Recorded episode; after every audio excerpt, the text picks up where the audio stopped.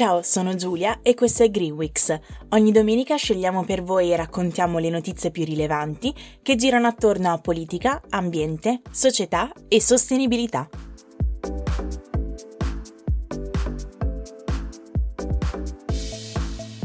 Questa settimana la notizia che ha occupato le prime pagine di ogni giornale è stata quella dei fanghi tossici usati come concimi nei campi del nord Italia. Abbiamo sentito tutti l'intercettazione di uno degli indagati. In questa puntata però non ne parleremo perché il podcast Greenwix nasce per dare voce alle notizie relegate alla ventesima pagina dei quotidiani, alle notizie estremamente importanti che però vengono ignorate. Per questo oggi vi parleremo di altro.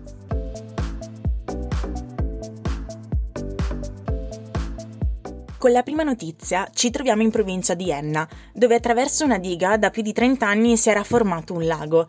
Uso il passato perché oggi questo lago non esiste più e con tutta l'acqua è andato perso anche l'intero ecosistema che si era formato appunto in questi 30 anni.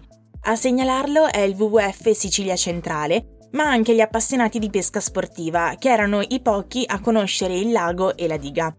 Ricordiamo che la Sicilia è una regione ad accertato rischio di desertificazione e l'acqua del lago veniva usata anche per aiutare nei mesi più caldi dell'anno gli agricoltori e gli allevatori per far sopravvivere animali e raccolto.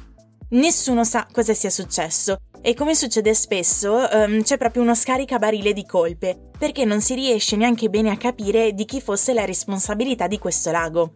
La cosa triste è che per almeno un anno il livello dell'acqua ha continuato a scendere e gli addetti del consorzio che ci hanno lavorato non hanno segnalato il problema. Per aggiustare le paratie danneggiate, il lago doveva comunque essere svuotato, ma i pesci potevano sicuramente essere spostati in un altro lago e l'acqua quantomeno poteva essere utilizzata per i campi che vengono coltivati tutto intorno. Potete trovare le immagini nel web, ma comunque quello che rimane del lago oggi è una distesa desertica e sopra questa una massa enorme di pesci in putrefazione. Anche questo disastro si poteva evitare. Il Ministero delle Infrastrutture e dei Trasporti era già da tempo al corrente della situazione in cui versava il lago, perché in una relazione che riguardava il bacino d'acqua segnalava, e cito, l'inefficienza di buona parte della strumentazione di controllo, nonché per la mancata manutenzione straordinaria agli organi di scarico. Tra l'altro, il piano operativo del Fondo Sviluppo e Coesione 2014-2020 del Ministero delle Infrastrutture prevedeva per questo lago un investimento di un milione di euro.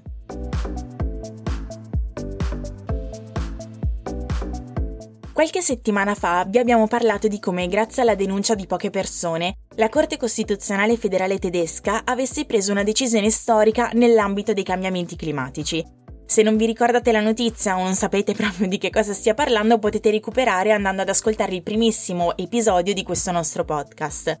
Ve lo consiglio perché è successa una cosa molto simile. Nei Paesi Bassi, delle organizzazioni ambientaliste hanno portato in tribunale la Shell. Avete presente la grande società petrolifera?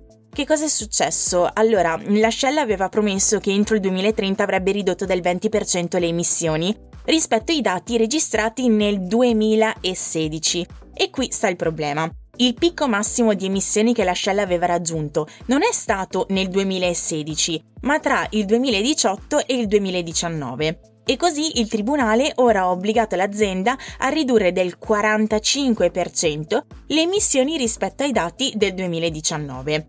Quindi tutta un'altra cosa rispetto alle promesse della Shell. Il tribunale olandese ha preso questa pesante decisione perché il modello di business della Shell minaccia il raggiungimento degli obiettivi fissati dall'accordo di Parigi del 2015, ma anche perché mette a rischio i diritti umani e le vite delle persone.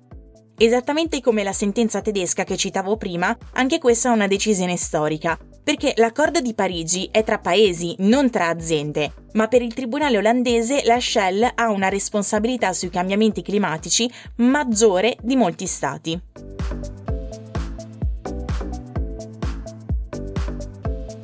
Per l'ultima notizia di questo episodio parliamo dell'ennesima prova dell'impatto dell'uomo sul nostro pianeta. Non mi sto riferendo agli oceani o allo scioglimento dei ghiacci, ma all'atmosfera. Spiegato proprio in due parole, l'atmosfera terrestre è divisa in cinque strati. Quello che ora interessa a noi è il secondo, cioè la stratosfera. Dagli anni Ottanta, che se ci pensate sembra l'altro ieri, non, è troppo tempo fa, la stratosfera si è ridotta di ben 400 metri. I responsabili siamo noi e le nostre emissioni di CO2.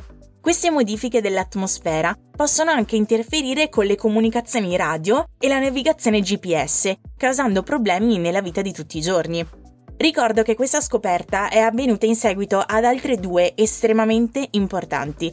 La prima è che la crisi climatica è responsabile dello spostamento dell'asse terrestre. La seconda è che lo scioglimento dei ghiacci sta cambiando la distribuzione del peso dell'intera Terra.